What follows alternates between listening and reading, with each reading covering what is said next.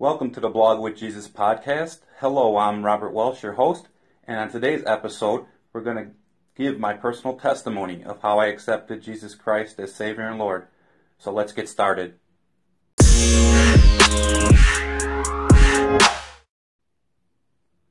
I wasn't raised in a Christian home, although my parents told us we were Catholics, but the only time we attended church was for a wedding or a funeral.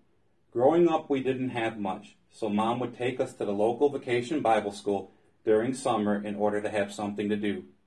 During my second year of college, I started to have a lot of questions about the meaning of life, and one of my classmates began telling me about Jesus.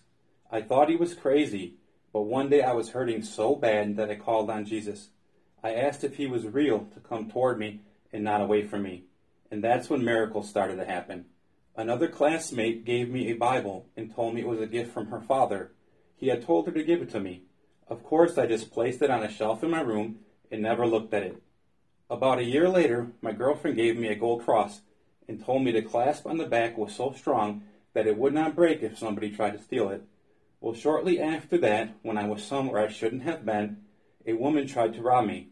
She asked me for all my money, and I had none. I didn't have any money at the time, so she ripped the cross from my neck and ran away. Immediately after that experience, I heard a voice behind me. I cannot say it was audible. The voice said, You've tried everything to make yourself happy. Why don't you see what the Christians have to live for?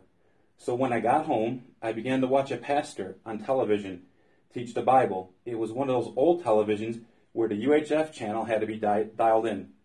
The picture was always full of snow, and I could barely see the pastor but he seemed so happy when he talked about Jesus. I began to read the Bible that was given to me, and while dating the woman that is now my wife, she saw the Bible in my car. She said, When are we going to read this together?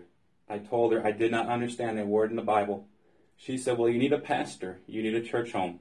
So I began to attend a local church that was known as Bible Believing. The people were very nice to me, and it always seemed as if the pastor was speaking directly to the situations in my life.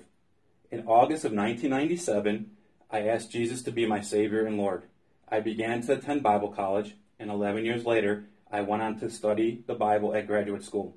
Now, in November of 2017, I have begun blogwithjesus.com.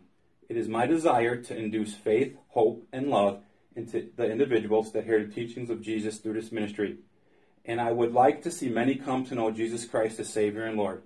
Check us out at blogwithjesus.com Please check us out on social media, and most of all, make Jesus Christ Savior and Lord of your life. God bless you.